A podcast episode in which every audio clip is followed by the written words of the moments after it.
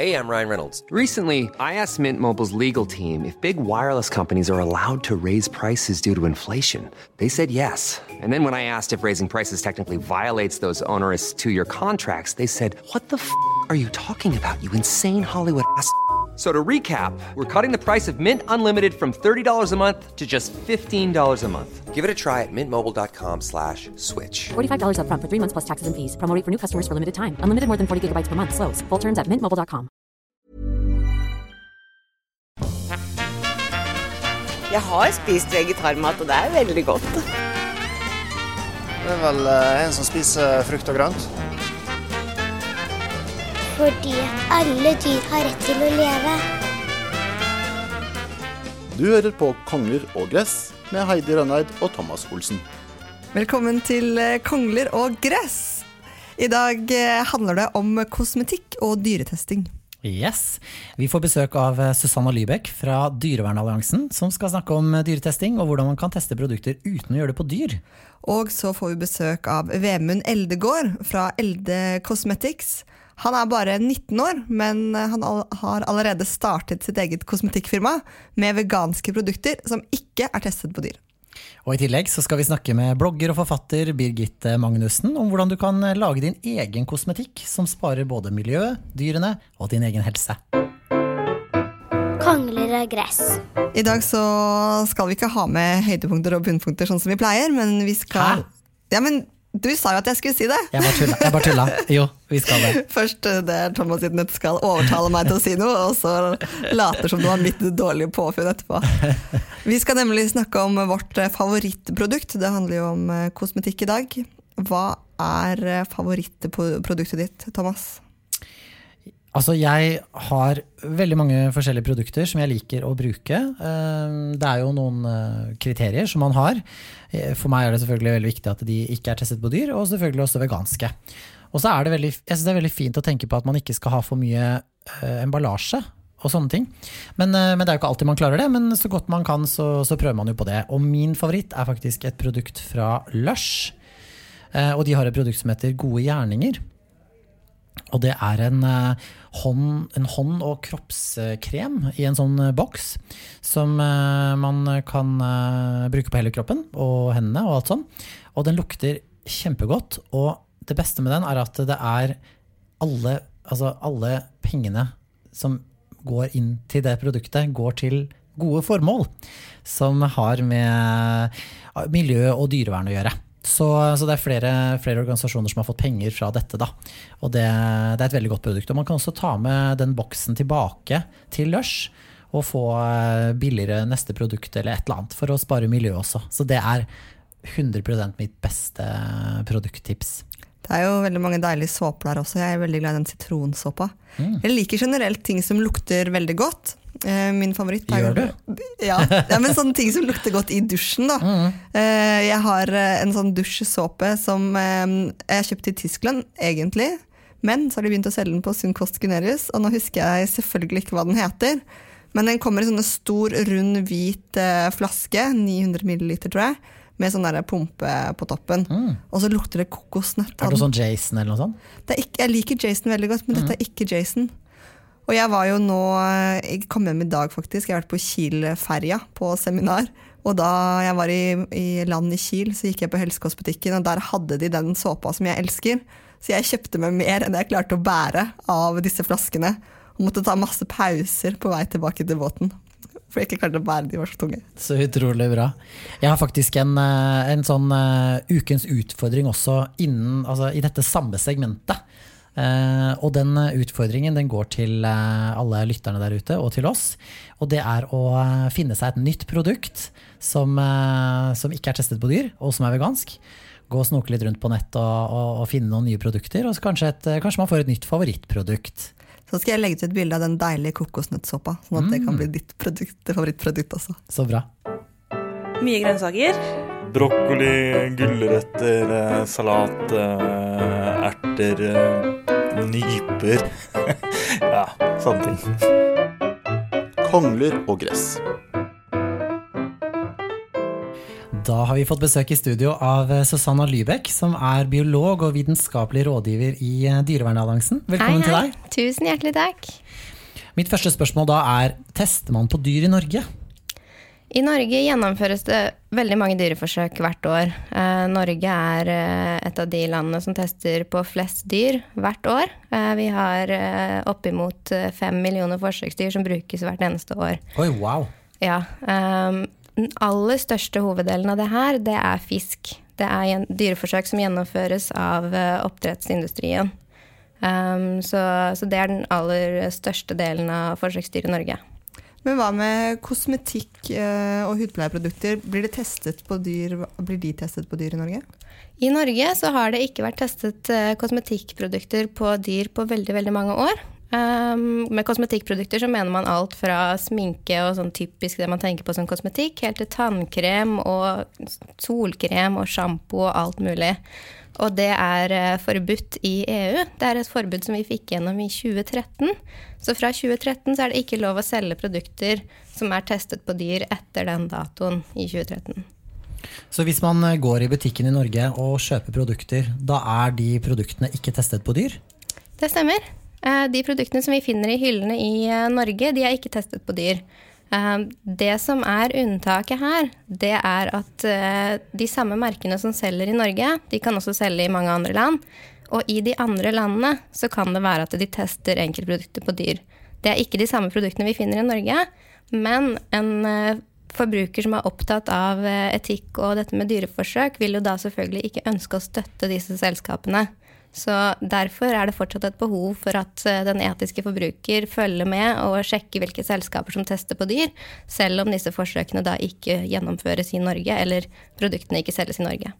Ok, ja, fordi jeg, jeg var litt forvirret i forhold til det her, fordi det her med EU og sånne ting, og så har jo dere noen sånne grønne lister Ja. på, på hva som er testet og ikke, men da, da gjelder altså det på firma generelt, også om Ja. folk har lyst til å støtte det firmaet generelt stemmer. eller ikke. Mm. Mm, fordi et selskap som selger f.eks. la oss si en eh, sjampo i Norge, den sjampoen vil ikke være testet på dyr. Men det samme firmaet vil kunne selge la oss si en maskara i et annet land, f.eks. i Kina, hvor dyreforsøk er lovpålagt. Eh, Det er lovpålagt, så man må teste på dyr i Kina. I Kina, dessverre, så har det kommet et regelverk som krever dyretesting av eh, all kosmetikk som skal selges i landet. Eh, Mange kosmetikkselskaper har da valgt å trekke seg ut av det kinesiske markedet for å nettopp unngå å bryte med sine etiske prinsipper. Dette er firmaer som ikke ønsker å bidra til dyretesting. Noen firmaer har ikke valgt å trekke seg ut, og de anbefaler vi derfor å unngå. Men eh, når man tester kosmetikk og hudpleieprodukter på dyr, hvordan gjøres det? Det er noen av de mest smertefulle forsøkene som uh, fins, enkelte av dem. Det kan være f.eks. at man tester hvordan et kjemikalie vil eh, reagere hvis man får det i øyet, um, som er en test som gjennomføres vanligvis på kaniner. Til tross for at kaniners eh, øye og reflekser fungerer ganske forskjellig fra menneskers. Eh, En annen eh, måte å teste på kan være hvis man skal teste hvordan eh, skadet hud vil reagere på et kjemikalie. Og da er man nødt til å skrape opp huden på disse forsøksdyrene og påføre dette kjemikaliet for å se hvordan huden reagerer.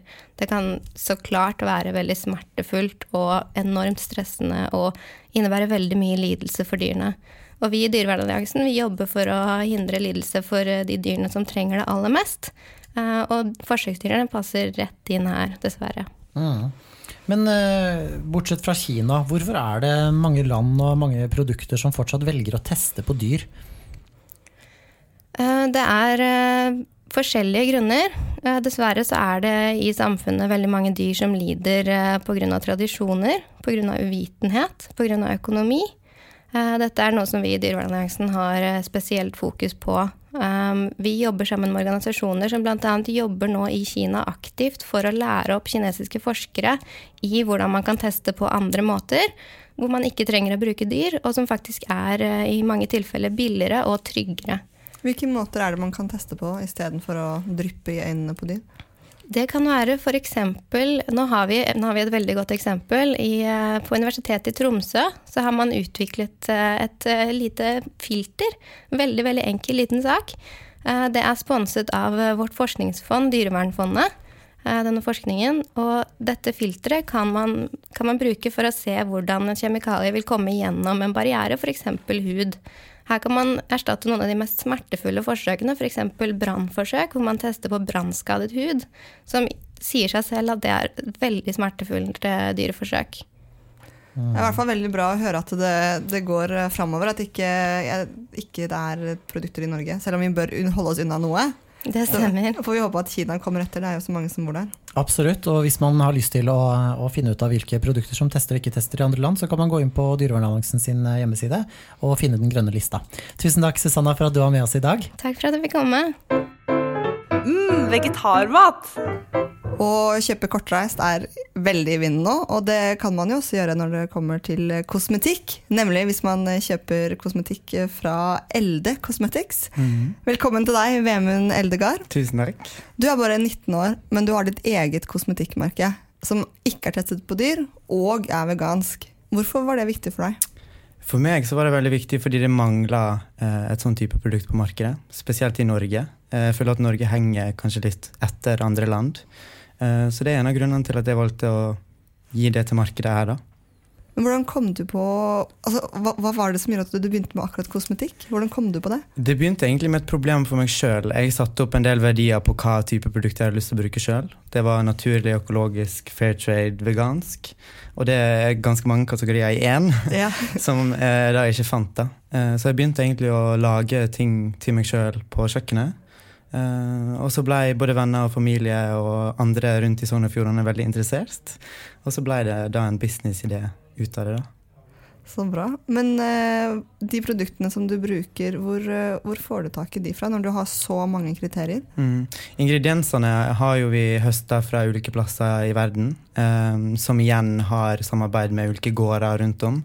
Så det er profesjonelle leverandører. men jeg er jo veldig jeg har veldig store verdier på ingrediensene, hvordan de skal konserveres, hvordan de blir produsert og sånne ting. Så hvis jeg ikke finner noe som ikke passer mine verdier, så må de spesiallagre for meg. Mm. Hvordan eh, reagerer kundene dine og de rundt deg når du sier at eh, produktene er veganske og ikke testa på dyr? Jeg tror veldig mange ser på det som veldig positivt. Jeg tror ikke, veldig Mange er ikke så vant til å ha en sånn label på et norsk produkt. Um, så jeg håper det kan gi mer uh, innflytelse på kundene, at de kanskje velger sånne typer produkt i forhold til andre. Hvis man uh, vil ha produkter fra deg, hvor er det man kan få tak i de? Nå kan man kjøpe dem på vår egen nettbutikk. Uh, vi har samarbeid med Coverbrands. Vi har samarbeid med frisørkjeden som heter Floke. De har flere og flere grønne frisører rundt om. Det åpna en i Oslo for noen uker siden. Så ja. Du har jo um, regler for det som kommer inn i produktet, men har du noen tanker om hvem som skal få lov til å selge det? eller noen kriterier, eller er det åpent for alle? Jeg prøver å velge så mange grønne stasjoner som mulig. Eh, og Det er jo derfor vi samarbeider med grønne frisører spesifikt. Eh, men det er ikke så veldig mange som vet om sånne alternativ, så derfor prøver vi å da gi det i hendene til alle, sånn at alle kan bli opplyst på at det finnes et alternativ der ute. Og så må jeg jo spørre, for Vi har jo mange lyttere som har sånne drømmer om å starte noe eget. Mm. Og du er 19 år. Hvordan har du klart det? Jeg tror at man må ha tanken og ideen om hvordan man skal få skapt noe. Og hvis man er kreativ, man har viljestyrke um, og man har en god idé, så tror jeg man kan gjøre akkurat hva man vil. Tusen takk for at du kom, og lykke til videre med Elde Cosmetics. Tusen takk. Jeg syns vi skal spise mer vegetarmat fordi at dyr er snille. Du hører på Konger og gress med Heidi Rønneid og Thomas Olsen. Nå er det jo blitt så trendy å lage ting selv. Både bake sitt eget brød, brygge sin egen øl. Men du kan også lage dine egne hudpleieprodukter. En av de som er best på det, er deg, Birgitte Magnussen. Velkommen til oss. Takk skal du ha. Du har jo skrevet boken eh, Et renere liv, og du skriver også en blogg hvor du deler oppskrifter på både mat og eh, egne produkter man kan lage selv. Hvorfor er det så mm -hmm. viktig å lage sin egen eh, hudpleie? Altså Først og fremst så handler det om at man da vet nøyaktig hva produktet inneholder. Um, pluss at det er jo utrolig pleiende og effektivt for huden. Eh, så, og så er det lett å, å, få tak i ting, og du kan gjøre det veldig enkelt. Det koster ikke så mye. Ja, i det hele tatt. Hvis du har lyst til å lage produkter selv, hva, hva er det det er viktig å tenke på? Altså, Først og fremst så må man ikke være redd for å eksperimentere litt. Grann, eh, og til å begynne med så kan det være lurt også å starte litt enkelt. Kanskje med et par oljer som man blander sammen. og ja, og Så kan man jo se på hva man har hjemme allerede. F.eks. så kan man jo bruke olivenolje til veldig mye rart.